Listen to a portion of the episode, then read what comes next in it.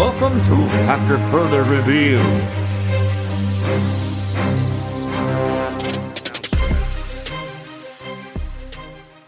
And what's going on, everyone?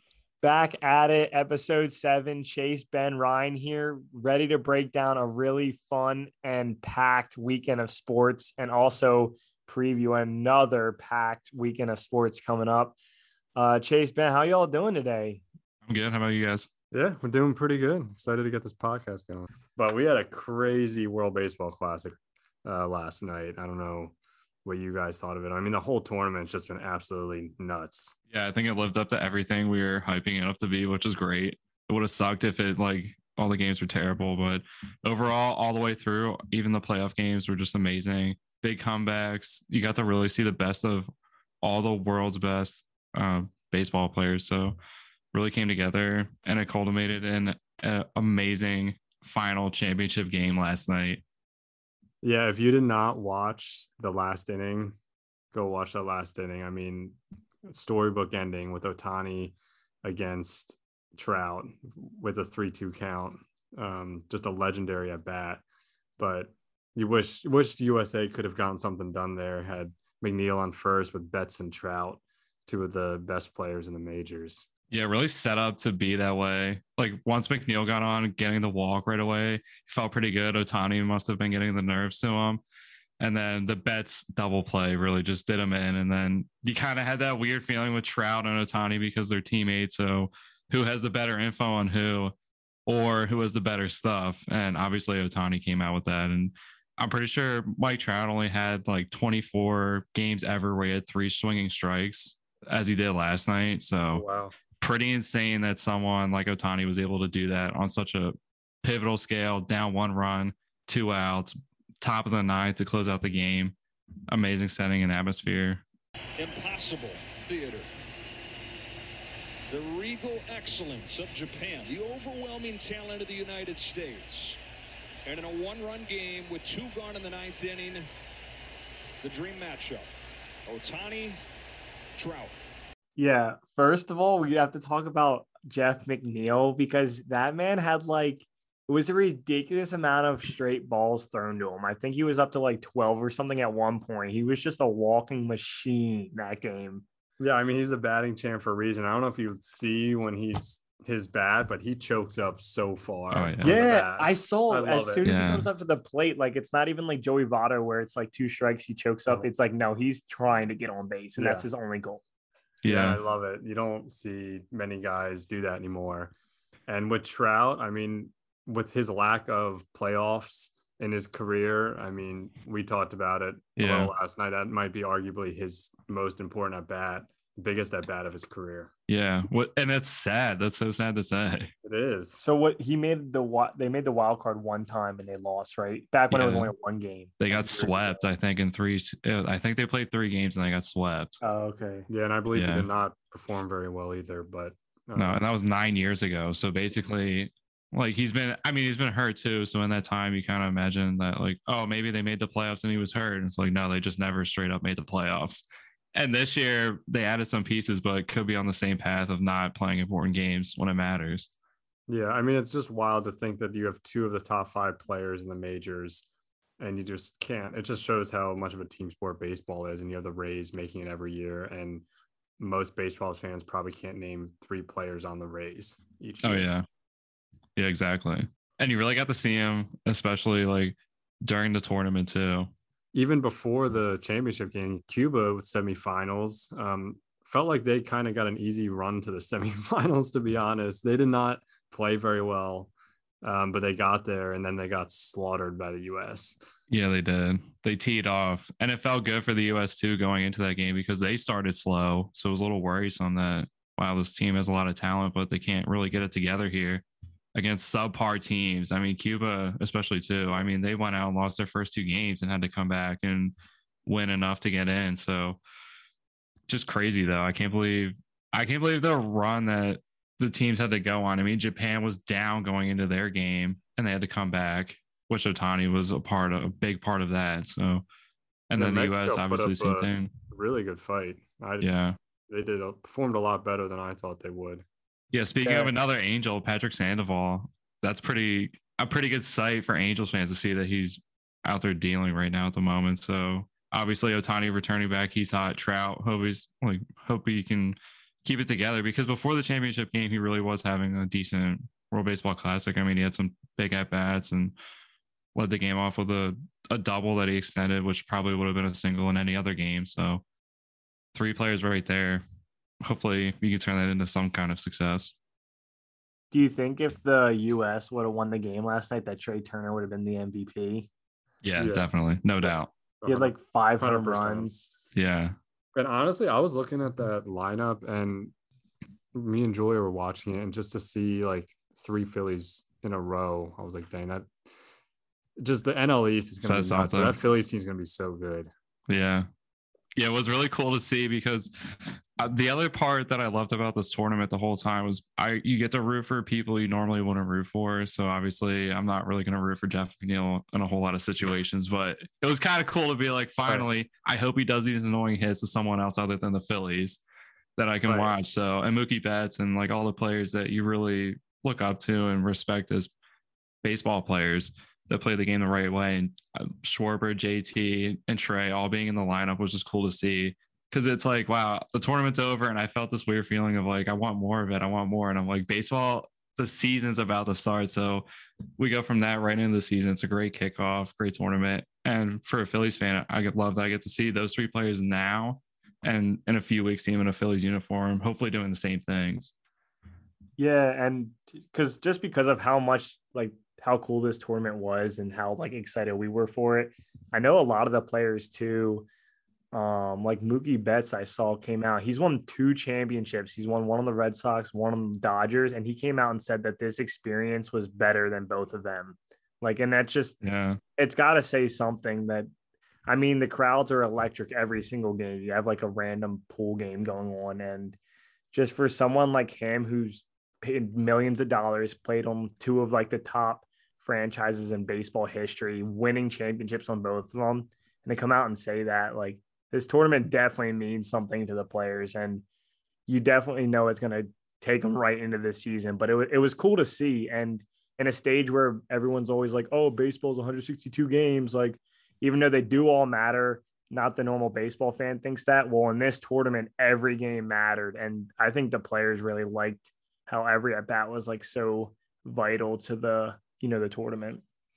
Yeah, and these aren't just amateur players. Like these are the best players in the world, and especially for Team Japan. A lot of these guys are people we're not going to see for a couple more years come over to the MLB. But for right now, I mean, literally some of them are 24 and two-time MVPs of of their league. That's insane. That that'd be crazy here if that was happening. And people making their debuts at 19, 20, Roki Sasaki pitching the night before. I mean, electric stuff. I mean, he had like three innings where I'm pretty sure he hit 100 miles an hour higher straight of every pitch. Like unbelievable stuff. That doesn't really happen here, and we got to see it against a bet uh, against stacked rosters the whole entire tournament. It's unbelievable. You know, we back in 2017, I don't think the World Baseball Classic had the talent that it did in this tournament. I think that's what made it really special, is because Agreed. everyone participated, especially for the US, but even other countries. And I don't know if that's just with COVID, people are like, you know what, we we want to do this tournament.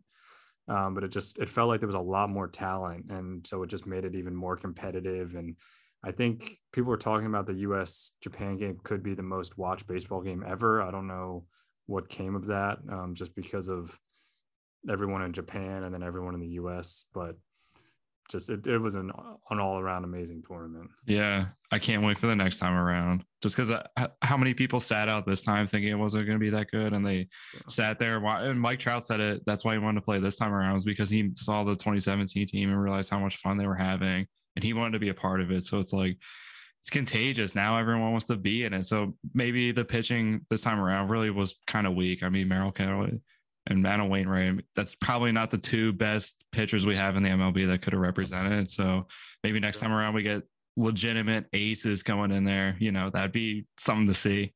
Yeah, I mean, if you had like a Degrom, Nola, like, or just something, Yeah. like the one-two punch. I mean, the bullpen actually pitched a lot better than I thought it would um, throughout the Yeah. tournament. yeah. And I will say, I am, I was pretty devastated about Diaz. Yeah. Um, obviously, Edwin Diaz out for the year. and I was I was pretty devastated of that. I know people are calling like, "Oh, screw the World Baseball Classic." It was a freak thing. I was pretty salty about it, but it yeah. was. It's kind of like the um the Paul George injury on the men's Olympic team. Did you see mm-hmm. this guy injured again? Are you serial? Yeah, he's. Did you guys see that? No. His knee bent really bad the other night. He might. Oh, I don't know what oh happened. Oh my gosh. I'm not joking. He had a. It might. Hopefully, it's not bad, but he did just get injured. I think he's literally the most unlucky before. player alive. It was literally he just came down from a rebound and his knee just like inverted a little bit. Oh That's awful. Gosh.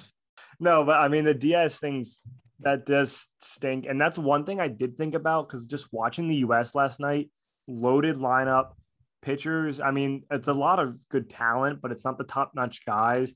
And it's probably a little different for pitchers because they have to ramp up their arm, whereas like hitters, it's it's kind of the same throughout the whole year. But Agreed. pitchers with, you know, especially like a starting pitcher, he only pitches once every five days. He has to report to training camp early. Pitchers and catchers obviously go first. They have to do a lot to ramp themselves up. So I'm sure more pitchers are hesitant to pitch in the World Baseball Classic than hitters, just because of the different rules and obviously they're on pitch counts. But I don't know, guys like Ohtani who were there. I mean, he was sprinting between the dugout and the bullpen every inning, getting ready to throw some. And I was thinking about whenever he was warming up uh, in the eighth, whenever the Team Japan was batting in the eighth, and they're like, "Oh, this is perfect because he went out there and he'll get to stay out there until he has to come in and pitch." I was like, "What happens if they bat around here?" I was like, "Is he gonna be able to like go out and stop throwing, bat, and then go back to the bullpen real quick?" I didn't know what what would happen. Yeah, and it literally he had to go back into the dugout at least because they got up. So, yeah, yeah, that was crazy. I'd be interested to see like because I feel like Japan just came in with such a loaded roster. Who else in their league sat out this year? Who's like another top athlete? Because I mean, their whole lineup, even their bench players were just ridiculous. Like they just had a like three people deep in almost every spot of just disposable players that they can go at. I was like, we're loaded but not deep, so there's a big right. difference. I mean, we're young too. I mean, Bobby Witt made the team, and he's a super young player, really promising. Yeah, it was the you first know, time I've seen Bobby Witt play, and of course, yeah. Benny talked about him a few weeks ago in the card trivia. Yeah, and I was thinking, I was like, wow, if McNeil gets on, I wonder if Bobby Witt would get like just a run because I know in MLB the show, I mean, his running is ridiculous. He's stupid fast. So, and of course, that was a situation that played out, but yeah, it was crazy though. I think we take the KBO and just those leagues for granted. I mean, there's so much talent, and yeah. There have been guys that haven't translated over to the US, but like you said, I mean, the talent is, and they play just such a different style of baseball too. Yeah, I what I now that you said it, I would have really loved to see Aaron Nola pitch against Team Japan just to see how they would react to how much movement he has because, like, I know over there movement is a big part of their pitches, so I wonder like how that would have worked for him or what pitches would have worked and which ones wouldn't have, you know, just because of their style. But yeah, like you're saying, I feel like for a long time I disrespected those leagues and thought it was like, oh, that's where cooked MLB players go to hit 56 home runs, you know, Vladimir Balentien style. Gregory Polanco's over there. Yeah. Yeah. Yeah, I mean that's yeah, that's one thing. Some people like my girlfriend gets triggered whenever um like the World Series happens and a team wins and they're like, "Oh, world champs." She's like, "Isn't there other leagues elsewhere?" And I'm like, "Oh yeah, but the MLB's obviously." Julia just said that to me the other night too. Are you serious?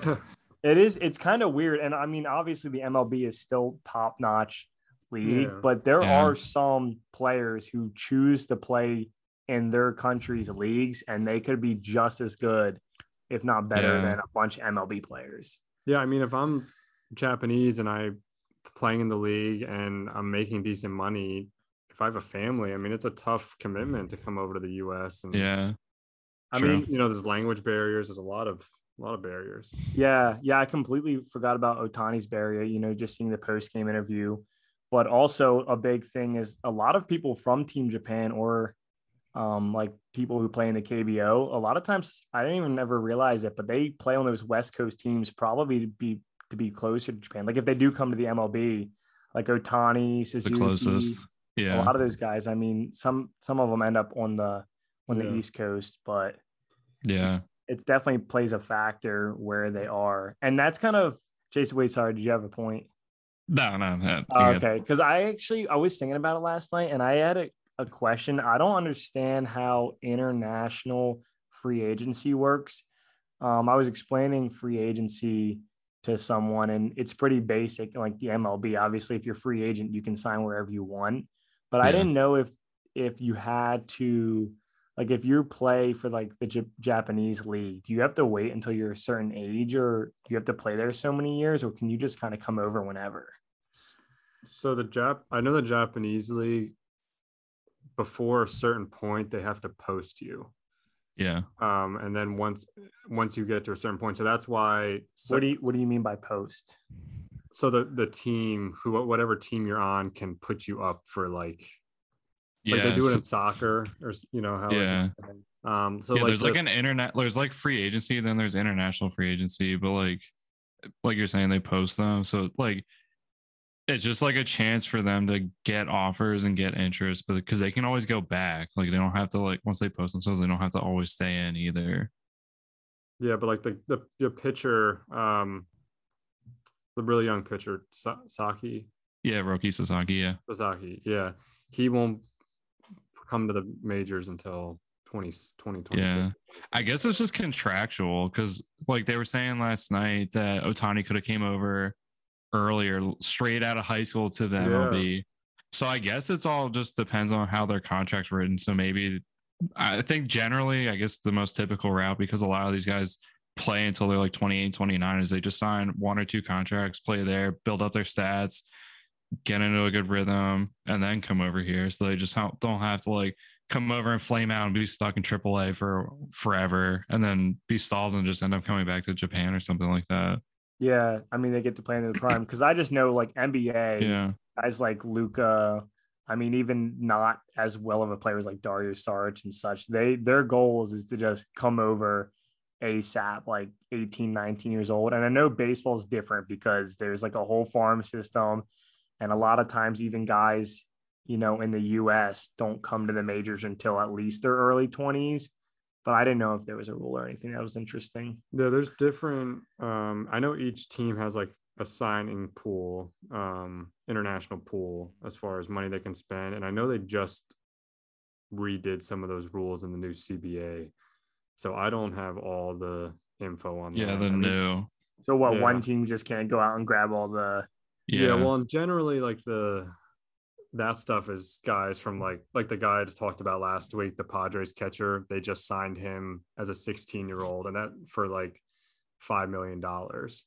Um, or like the Mets um seven or eight years ago, Amed Rosario was their big like international free agent prospect when he was 17. Yeah. so that's where a lot of you know you can stash them in a Dominican league and then slowly bring them up. Yeah. Unless you're the Braves and you lie about how much money you have and then get stripped of all your things and Oh finally yeah. end your sanctions six years later. It only took that long to get rid of that Oh little problem. Gosh, that was a disaster. But I think they changed the rules be, to avoid that happening again. Like I think you can trade teams for more money or or or like they changed they modified it, I think, so that doesn't happen anymore. Like it's less likely for teams to lie about it or sign people under the table, basically. Yeah. Yeah. also like just because of how hyped this tournament was, I was wondering because the last one was in 2017, so this the this one was supposed to be in 2021. Are we gonna have to wait another four years? Or are they gonna trim it down a little bit? Uh, I think it's four that? years. 2026 is the next one I saw.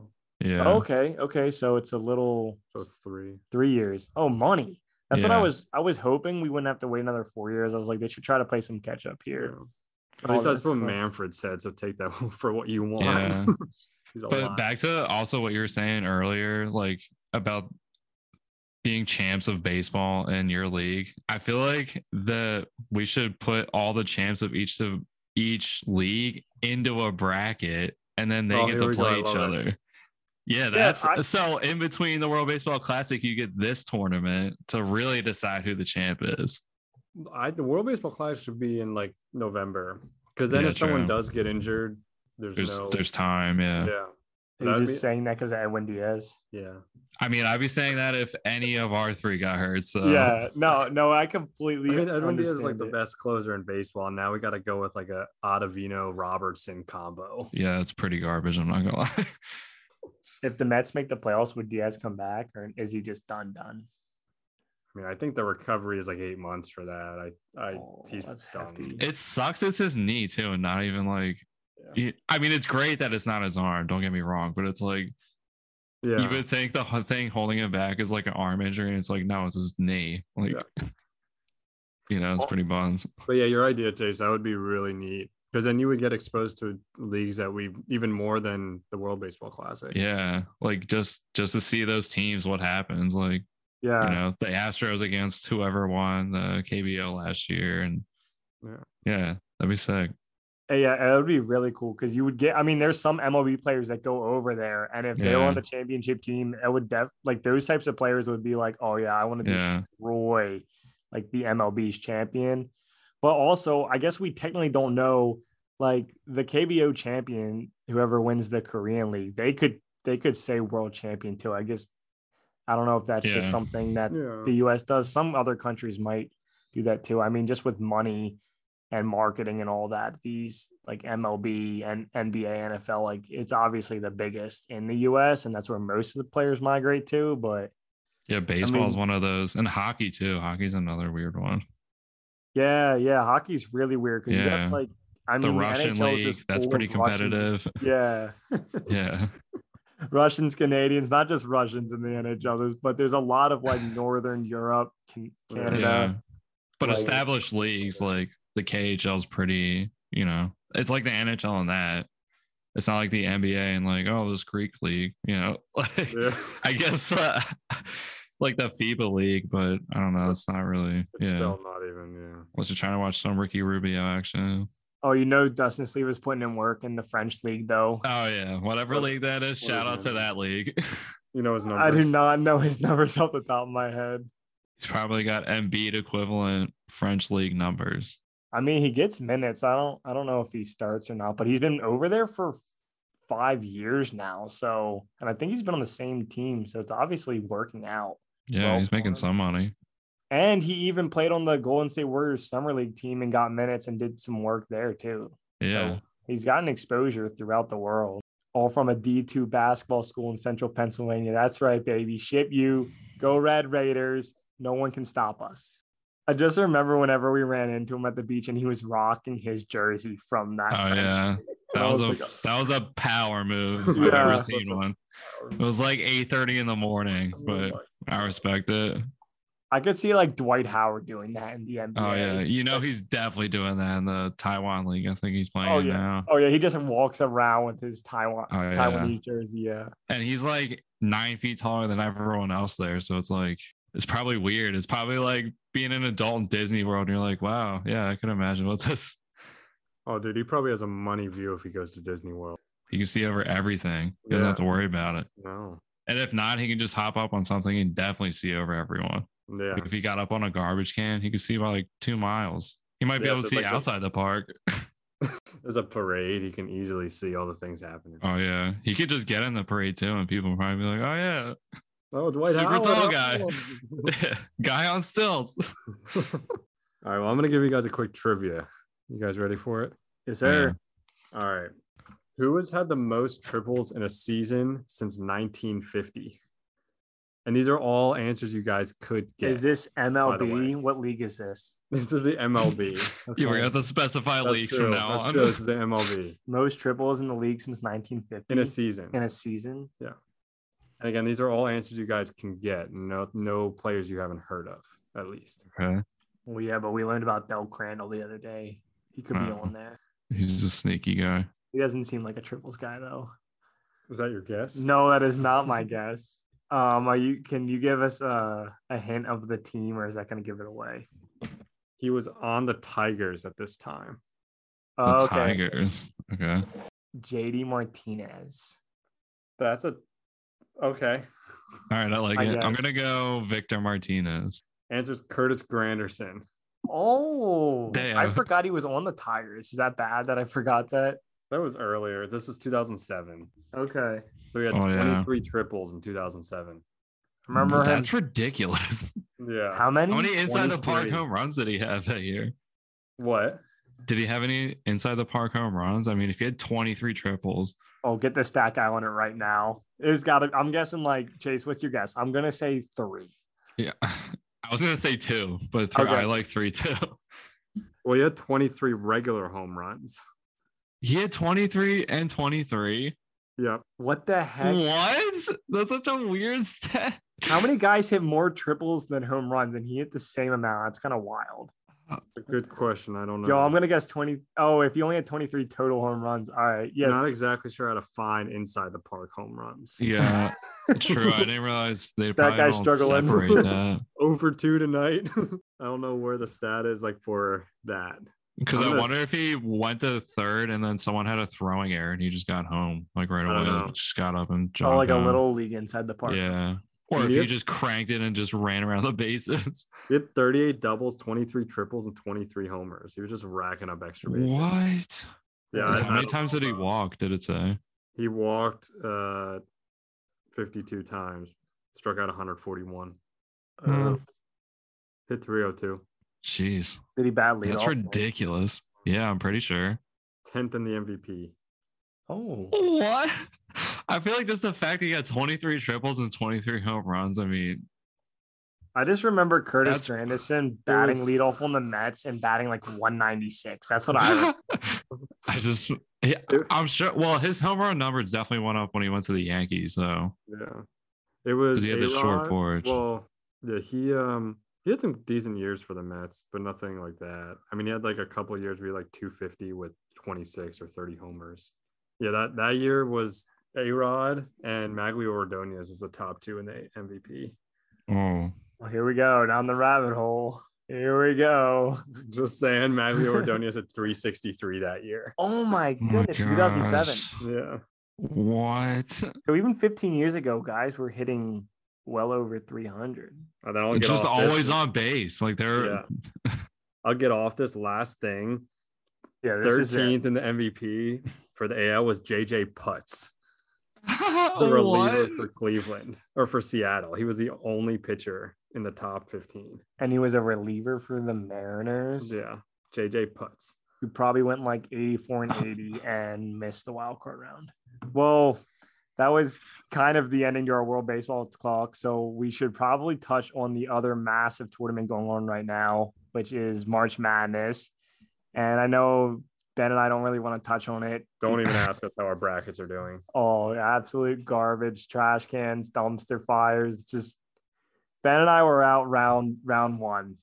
Thursday early, night. early Thursday. early Thursday. It was like Thursday dinner time when Arizona decided to choke. Didn't even have a chance to get into the tournament. I went to the bathroom, I came out, and, and my bracket was toast. I should have just brought it in there with me and flushed it down the toilet. I was in the supermarket, wasn't even paying attention. Yeah, Ben called me, and I'm yelling out to my girlfriend to literally give me the play by play so I can give Ben the play by play. And they had two threes in the last 10 seconds to tie it to force overtime, and they break both because they're trash. Six points in the last 11 minutes of gameplay. You're they're never going to be picked again in the bracket. Yep. Oh yeah, they go on the list of teams I refuse to pick, and I know that's not as much as yours, Ben, but Texas is also on my list. With that, it's hard to ignore Princeton. Second year in a row that there's a 15 seed in the Sweet 16. That's Yeah, ridiculous. it's ridiculous. And they- if Princeton wins this week, it'll be the second year in a row there's this 15 in the Elite Eight. And they're playing well too. It's not like they're just squeaking out wins. I mean, they're really putting it to some some of these teams. Are Yeah, they the they most have been. surprising team in the Sweet 16? Yeah, I feel like FAU. Probably. Feel like I Yeah. literally last week I talked about how I never heard of FAU.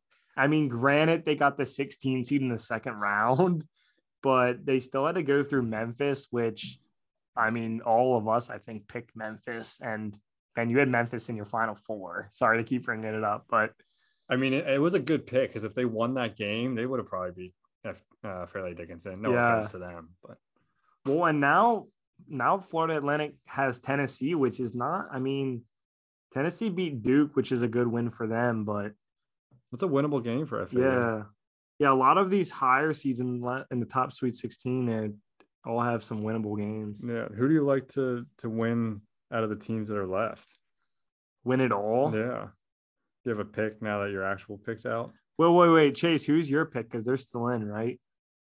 Yeah, I have. Oh, Um, UCLA, right? Yeah, UCLA. Sorry, I was just blanking there. Oh, Chase, I'm huge UCLA fans this week. I hope they Yeah. destroy Drew Timme. Oh, I hope so too. I'm praying on it. Chase, if they get out of that game, they're gonna have either UConn or Arkansas, which are both winnable. So Yeah. I don't see why UCLA. I mean, this is probably going to be their toughest. Uh, Toughest UConn's matchup. been rolling. Yeah, I mean those two. I mean UConn and Arkansas are, are hot right now. I would say they're confident. Gonzaga, I feel like you can come out and punch them in the mouth and then maybe take control of the game. But you gotta once you take control, you can't let it go because they can get hot at the end of the game. The other So that's my sneaky pick thing. is Michigan State, who what's they are. Yeah, they No, are. they have they have a 10 point win and then they beat Marquette by nine. And now they have Kansas State, who I mean, I picked Kansas State to win this much, but that's more on a luck than skill. I feel like they could easily make a run to the final four now because they have Kansas State and then they have the winner of the Tennessee FAU game, which is winnable for them. Yeah, so I mean, I didn't pick Michigan State because they are one of the teams that are on my uh Oh, they're on your list. list. Oh, yeah, they had the they were the two seed. I think they lost to Middle Tennessee back in uh like 2016. but it seems like Tom Izzo always has that team playing really well when they're not a top seed, when they're not a like you know, when the pressure's two. Like, off. yeah, like they seem to really thrive in that that middle middle of the pack. yeah spot. he likes he likes i feel like he likes the grit teams he likes the Mm-hmm. teams where they're they got to play scrappy Yeah, they're soul sucking. Like they just they well, just not hang division. Any of around the and teams coming out of that division just they have they're so battle tested. yeah, also which we were saying before the tournament. We were just saying that conference is awful. Well, and yeah, and Penn State. I mean, I know they lost their second game, but they came out the first Yeah. game. They text they Texas A&M had no shot. Yeah, in the Texas game, they just got hot at the wrong point. Like they went on a 10 run and then Texas went on a 10 run and that's what ended the game. yeah that was that was a wild end Yeah. yo chase and i were watching it and we were cheering for penn state so hard and they were down i don't even okay they were down by like seven with 20 seconds left so we're like oh it's over because tennessee was like going to the line or something to shoot one and one Texas, I'm sorry. So Chase and I turned the channel to a different game. And as soon as we turn the channel, it just shows instead of them being down seven without the ball, they're down by three. And we're like, what the heck happened? Turns out they hit a four point play. So we turned the game back on just to see them lose. But it was just like, it was like we were in a time warp. Like it didn't even make sense how they got that so quick. but that's what these games are like. It- And so many of them came down to the last possession with less than a minute left, less than 10 seconds left in some cases.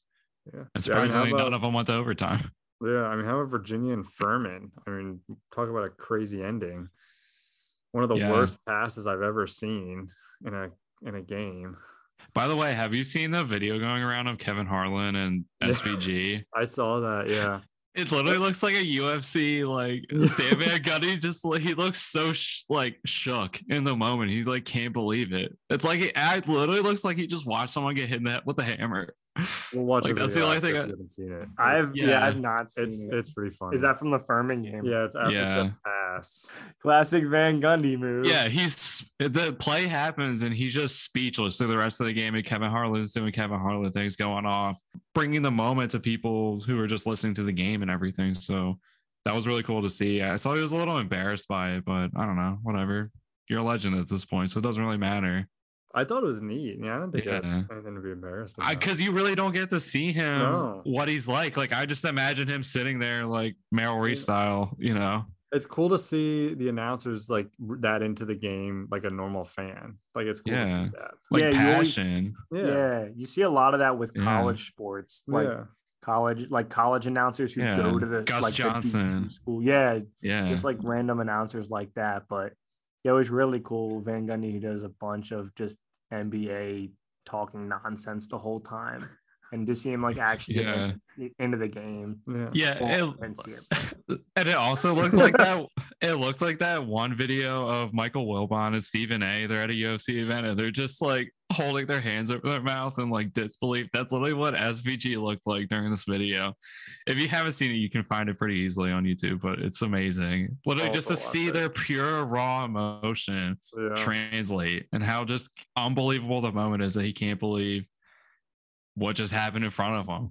Well, that, yeah, and that's what makes the Anik Cormier Rogan like reactions so awesome because they're just Yeah. like the biggest. They're all just huge fight fans. in the moment of feeling it. Yeah. And Yeah, it really I- translate. Like it makes me excited to see other people just really express the same things that I'm feeling at the same time. Like in that moment, it's like they can find the perfect words or the perfect emotion to put to it. And it's like, wow, yeah, that's just captured something like so special this moment in time.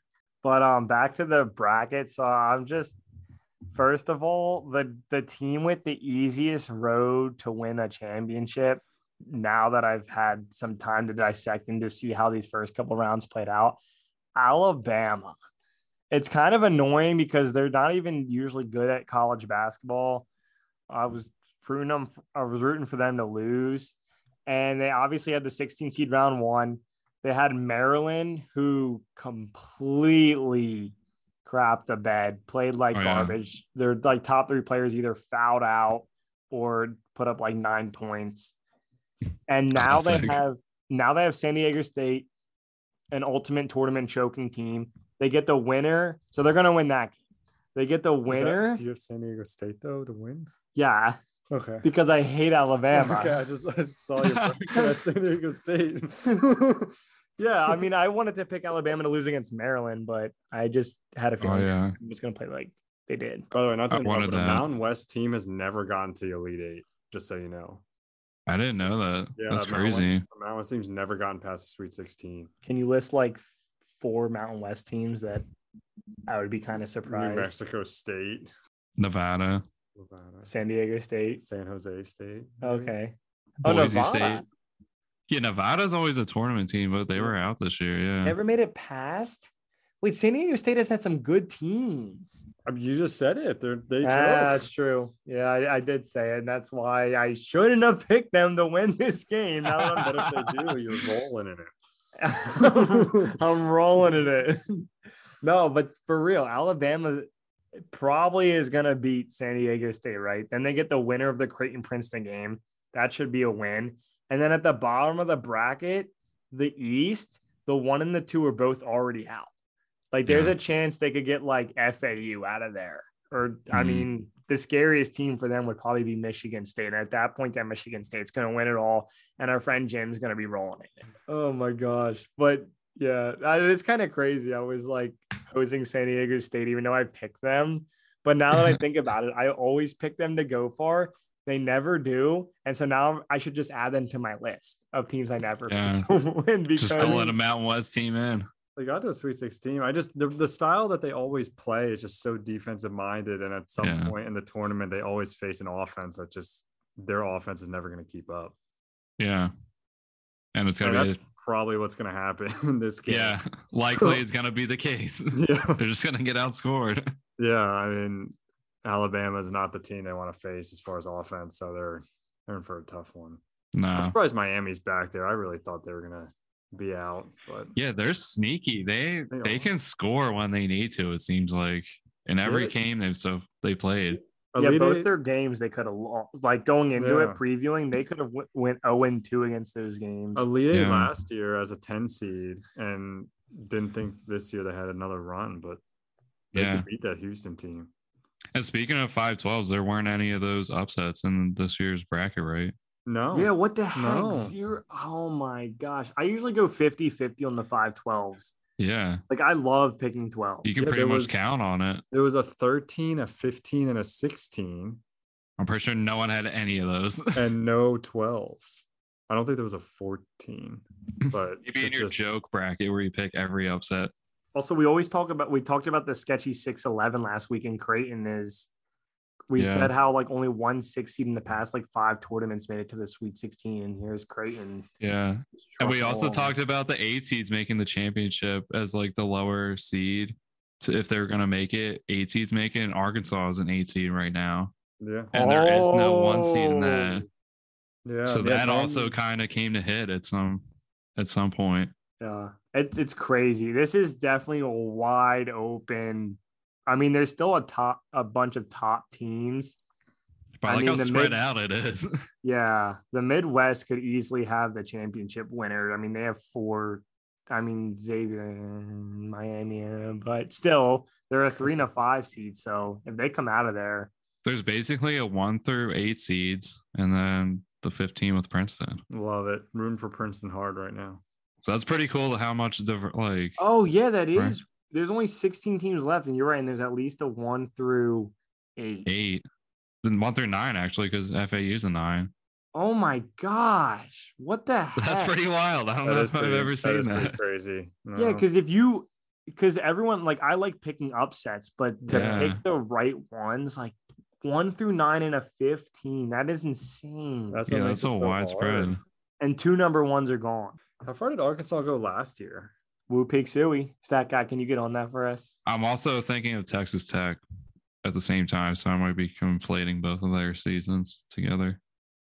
It is crazy how sometimes the bad teams, like you see that with like the 16 seed FDU, like how you can just play one game and then just completely like oh straight back to playing like a 16 16 seed like the wheels just Yeah. fall apart immediately By the way, their coach already left. He got a job at Iona, so he's already Wait, out. Oh, he took Pitino's spot Yeah, Patino went to St. Joe's St. or not St. John's, Joe's, St. yeah. John's, and uh, yeah, that that guy went to Iona. So you love the coaching carousel. I love the moves. Immediately after the, Yeah. uh, it was like seconds after the game ended. He basically just had to switch a shirt Oh. and go start recruiting for Iona. I know. I feel like that always happens with the bad teams. I'm like, I kind of feel like as like a program, you want to build it up, but you need a really good coach. And a lot of times the coach just bounces and then like the St. Peter's coach who yeah, bounced and now they're nowhere to be found. I mean, Iona had to know with Pitino he'd be leaving. So yeah. but other coaches, I understand. But yeah, Arkansas last year um, lost in the Elite Eight, wow, Let's see where they last year? a year. four. They were a four seed last year. Yeah, Wow. they, they lost to Duke, it's a two seed. Uh, But I mean, if they yeah, if they win two straight uh, Elite Eight appearances, yeah, that's good. Their coach is about to get a new job too. yeah, you don't think of Arkansas and I feel like they're like, yeah, yeah, I got nothing against them. It's one No. of those. yeah. Razorbacks a cool logo. They're and I just love their football team. They're always they're always like somewhat in the SEC until they have to play Alabama sometime in like October, November, and you know it's just gonna end up being like 51-10 and possibly a fight for the last two quarters. a lot of scrambles. But they take it well. I mean, I couldn't stand being in the conference with Alabama and knowing that game's gonna happen. Just ruin your chances. Every year. Yo, what if Arkansas and Alabama made the finals? That would be crazy. Lock it in as picks.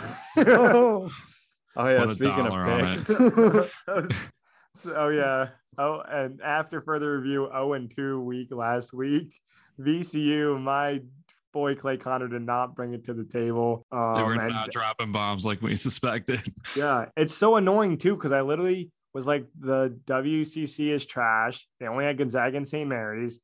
Granted, St. Mary's has a little bit better of a team, but what happens in the second round? They get blown out by 15 points by UConn. Granted, UConn's what a really good and team. that's closer than it actually was. Yes, it was a lot worse than 15 points. And that's why it's so annoying that VCU just played like crap because they're a good tournament team. St. Mary's is garbage. And I mean, VCU could have made the second round more exciting of a watch. But then Ben's pick, the Utah State Missouri one. Yeah, it did not happen. What was the final on that guy? 76 to 65. That's pretty close. You had you had over one 41. you had so over 14 155. Yeah, that's not- 14 points. Yeah. Yeah. I mean, you said slowed the out. unders, the unders were wild. Yeah, so we're I'm taking a couple week break from some picks. So you're not locking an Alabama versus Arkansas championship. I'm not locking that in with you. Is that are you locking that in? I am not locking that in either. I'd be impressed. Just a half lock on that. Put a half unit on that. if that happened, I wouldn't even be that excited. I feel like to watch the game. It's just, I mean, SEC championship. Yeah, it's like oh, I don't know. They get enough rep with college football. Yeah, true. I mean, if Tennessee makes it too, that's also a Yeah. Jeez. yeah. Oh yeah, what the heck Yeah, the SEC is making their name in here. is Texas in the Yeah. SEC yet?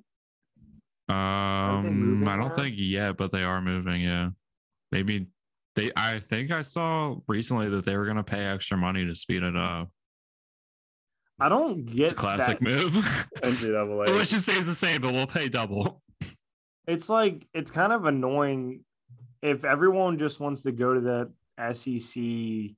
Why don't they? I mean, it, I feel like it, it's morphing into like a professional league where you you're almost gonna have at some point. I feel like they're gonna have like two conferences, like just two giant conferences. Yeah, I mean, there's teams like Gonzaga, like they always like, and I give them a bad rap, but because in basketball, there's no one in the WCC. So, like, if you're Gonzaga, you would want to go to a better conference, yeah, try to bring in better talent and stuff like that. But It'd be like the BCS is like the uh like it'd just be everyone's in one conference and then the best teams play at the end. yeah, I don't know. It's just weird. I mean, you have like the Big Ten. It, I'm pretty sure it's a lot more than 10. So, yeah, at this point. what are we doing here? Like, Just what's going added on? two more. So everyone wants to leave the Pac 12. So is it going to be the Pac 9? Like, what are we doing here? Not even, I'm not even that big of a college football fan, but it just seems like everyone's just funnel into the SEC, like the South, like what Southeastern Conference. yeah. Oh, okay. Texas is in the Southeast now, I guess, because everyone from Texas is going to play there. Pretty All right, much. Go off, dude. Yeah, I don't Go know. I'm starting to have one of these like mini segments. We're gonna have to like just name it. Like Ryan's just like what I, but it doesn't. You can't like tell me when to start. Like you're just gonna have to like bring in the segment after I'm popping off. We'll just have a little sounder once it happens. Yeah, no, we gotta get we gotta get sounds involved because yeah, when I go on my rants, it's just it's just everyone just needs to watch out because I am coming in with not that much educational points. I'm coming in to mess to wreak havoc, and yeah, because of how badly I'm wreaking havoc, my points are gonna be valid, and everyone's gonna believe them. And so I don't need stats, even though I like stats. I'm not a stat guy and I'm just going to tell you how it is. And when that happens, it's segment time for Ryan to just blast away. But we have to come up with a segment. name. But, anyways, yeah, Alabama has the easiest road to the finals. And at this point, Arkansas does too. And it's going to be an SEC finals. Get ready for it. I mean, it's still been fun tournament. Chase, you're still in it. So we yeah, have I'm a still 40 alive. we got a 43 team pool, and Chase is only one of two people to pick UCLA, so he's guaranteed a top a top two spot if they win it all. And Yeah. even without their best wing defender, they're playing well. So I'm excited for the games to start back up, especially now just realizing how diverse it is with like the rankings. Like I don't know. I mean, it's Yeah, I love crazy. how wide open the field is. It really makes it. It really gives you the sense of like, wow, anyone can really have it. Yeah. Yeah. yeah. Yeah, we got four games on Thursday and Friday again. And then on Saturday and Sunday, there's two games each. And after this weekend, it kind of it really dies down because then you just have the final four in the championship. But still, another it's these games matter more, and it's cool to be able to watch like all of them. Like this past weekend, I do really like how every time a game ends, you just flip to the next one. It's already in the second half. It's just a mm-hmm. lot of like really intense, uptight, stress. It's just fun. The action's always coming.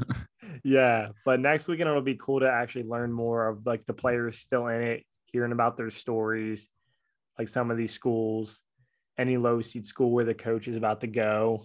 I know. I can't believe no one has transferred mid game yet. Yeah. Hey. I mean, I feel like that's it. I feel like that's gonna happen at some transfer point. over to like the other team. Someone just Yeah. transfers at halftime. They're like, "Yeah, I went from uh, UCLA to Gonzaga. I just transferred, and I Oh, got a huge NIL deal in in the whole process." They'll pull the uh what was that? co- Was it a cornerback that just like halftime in the NFL just retired? Oh. Vernon Oh. Davis. Yeah, was his name? or not? Not a. Um. Yeah, I know who you're talking about though. The defensive back. Yeah. Yeah. Just like never What's came his out of the locker room and Was he on the. Vikings?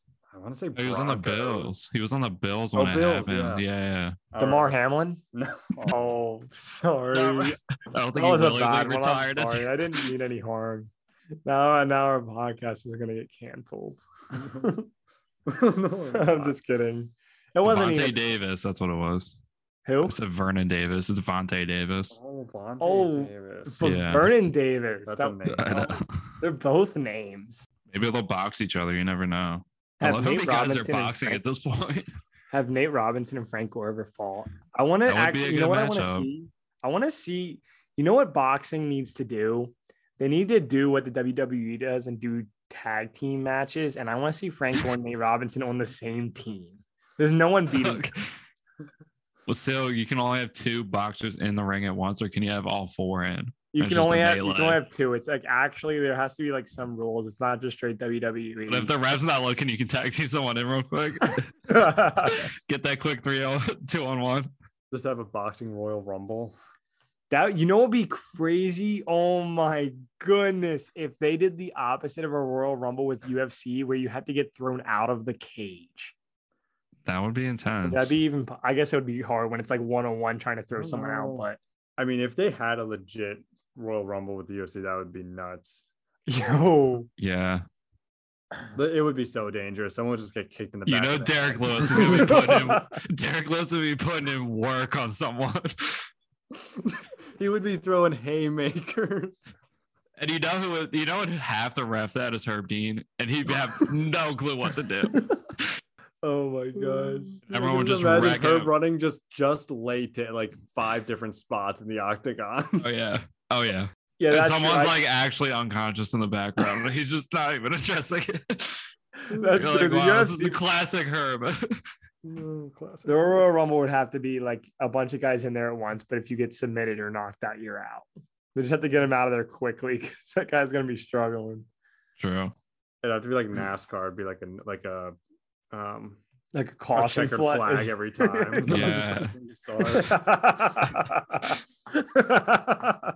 No, but no, it's been a really, really fun show. But we have not had much trivia. That's the one thing we've been missing. So Yeah. I want let's get it. Well, I'll give you guys one more. I think you'll like the answer to this one, Ryan. I made this one especially for you, so I hope you get it.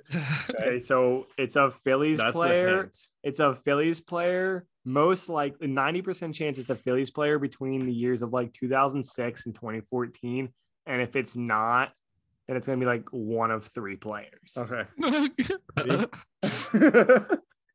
Who has the most career home runs with a last name that starts with the letter I of all time, by the way? I mean, um, I'm literally I have to guess Ibanez. I'm gonna- Oh, like it's tempting to say Ichiro in a way. oh, it was Ibanez. It's Ibanez. Let's go. Oh, I love that it was Ibanez though. No Yeah. guy, nobody with the last name starting with an I can come close to my boy. No. And he's an all-time dipper too. He Yeah, he did it with Biggest his lips. It wasn't a lip, it was a cheek. It was a cheek ball. It looked like he had a jawbreaker from Ed and Eddie. Oh yeah. 305 home runs. And Oh, next up was Pete Incaviglia. And then third was Brandon Inge. And then fourth was Chris. Chris Oh. Iannetta. So, oh, the catcher. yeah. So no one, only one other guy had even over over 200. Wow. Did Ibanez have any right-handed? Bro, how am I supposed to look that up? he doesn't. He doesn't. He was a lefty. He didn't never bat Dude, he, switch. he might have been like a 15 to 1 game just sent it. That's true. Yeah, they just needed someone matchup. Yo, that's true. I More mean, Cliff Lee should- used to pinch hit sometimes for the Phillies. True. More players should because you have pitchers all the time, like a fielder will come in and pitch. And I'm not gonna go down a rabbit hole, but just a real quick point. more batters who don't. I mean, I feel like there's less switch hitters now than ever before. We should actually run a do a thing on that one time because I just feel like switch hitters are down. But re- in like 15 to one games, like when we play backyard baseball, I like batting lefty just for fun sometimes, and I was not as good at it. But if I'm like, I can think also of I have no, I have no good example for someone who should bat oppo in a situation that's 15 to one, but everyone should do that. Everyone. yeah, It'd be fun because you're not trying to win anyway. yeah. I feel like um part of batting too of like being a switch hitter. It's just like a bigger skill to unlock. Like if Yeah, you're a really good a hitter, you can do it. Yeah. Yeah. But it just seems like a lot of people now want to focus on one. Um, That's I true. don't They know, want to Cedric focus- Mullins used to be a switch hitter. Now he just bats left, lefty. That's true. Some of them might have just switched to one. Yeah, and have better Like- results just focusing on one way. Well, all their numbers are going to go up this year since you can't shift. So there's that. Chase, I already went off once today. All right, well, I'm gonna give you guys one more trivia here then All right. before you go off. All right. All right, so most total bases in the 2010s. So like basically the decade, 2010 to 2020. Okay. Most total bases. Most total bases. I'll do Mm. top five. So if you get one of the top five, that's One of the top five we're in. Yeah, Freddie Freeman. he's 10th. Oh, all That- right. that, that doesn't count. No, but that's not a bad guess. That's But a really good there. guess. I thought he Oh, would have yeah, been sorry, higher, Chase, I honestly. Chase, I didn't mean to aggressively. Shut you No, down. okay. I'm just like I'm. I'm really. But if he's 10th, that makes me put a little, couple things in perspective. I mean, all right, Joey Votto. Seventh. Whoa, Chase. Wow. Okay, okay, Chase. We're getting closer. It's your I turn. was doing well. um, hmm. Five is Pujols. You just gave us. Well, I a- know. I'm trying to oh, okay, okay. Miggy, Miggy Cabrera. third. Yeah. He's third. Third. Okay. Number two is Cano. Ah, Whoa, sense. Bobby. And number one is Nelson Cruz. What the? heck? wow. I would have never guessed Nelson Cruz. Yeah. He was raking. I mean, I guess if you add up all the years, he had like 35, 40 home runs. That's true. That's I know. I wasn't. I was trying to think of like guys that do it all, but uh, yeah, home runs is four. That's four total bases every homer, so that makes sense. That's true. We didn't even guess Mike Trout, Chase. No, where's he on the list? Eighth, Who was All number right. four? Adam Jones. Oh, I love it. Oh, where's he Wow, at? two former Orioles. He went over, didn't he? Speaking of the KBO, to Yeah, I bring it think he was playing there. He was playing there, yeah. I'm just butthurt at Adam Jones because he didn't want to trade to the Phillies because he Oh. said they were garbage. And it kind of hurt me a little bit. Kind of cut home a little too hard. Even though he was playing on this the Orioles. yeah, he was I playing on the Orioles. I was like, at least he could just, I don't know. They had like Manny Machado and Oh, yeah. and Chris was- Davis. and the who they basically gave away for two bodies essentially to the Dodgers. And with that note, does anyone have anything else? Ben, you have one more card trivia. Yeah, last This thing, is your card, is your card, card trivia. trivia. All right. I get that confused with normal trivia every time, by the way. All right. So we got a 2014 Topps Chrome Johnny Manziel rookie and a PSA Uh. 10 pop 169. And then there's a 2002 score Brian Westbrook rookie and a PSA 10. Wait, did I say PSA 9 or PSA 10 for Manziel? 10. Oh, yeah. Uh, yeah. Pop five. Which one's more expensive? All right, Chase, just breaking this down. Remember what happened with the Barry Sanders card that wasn't worth anything? Oh man. I'm still salty about that too. Oh, it was Her was it Herbert? Oh yeah, Justin Herbert. Yeah, Herbert. This I is a like really Manziel- tough one. Manziel had like he had more hype than Baker. Like he was just like the Yeah, OG. did. Yeah, this is as of like yes, as of like yesterday. Like, Oh, yesterday. Okay. These are prices of cars that have sold within the last month. I'll say. Okay, I well like- I'm gonna go. like, I'm going Brian Westbrook. yeah, I want to go Westbrook too. I just feel like no one's gonna give him the respect, so it's probably real cheap. So the Manziel one's more expensive. Of course it is.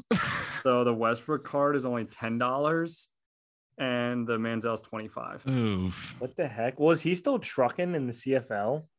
Last time I checked, he was playing for the Canadian Football League. I, I don't know. Last time I checked, meaning like 2017. Okay, so. Yeah, I'm pretty sure he's just playing the inside of bar local bars. I'm kind of surprised Brian Westbrook cards are that cheap.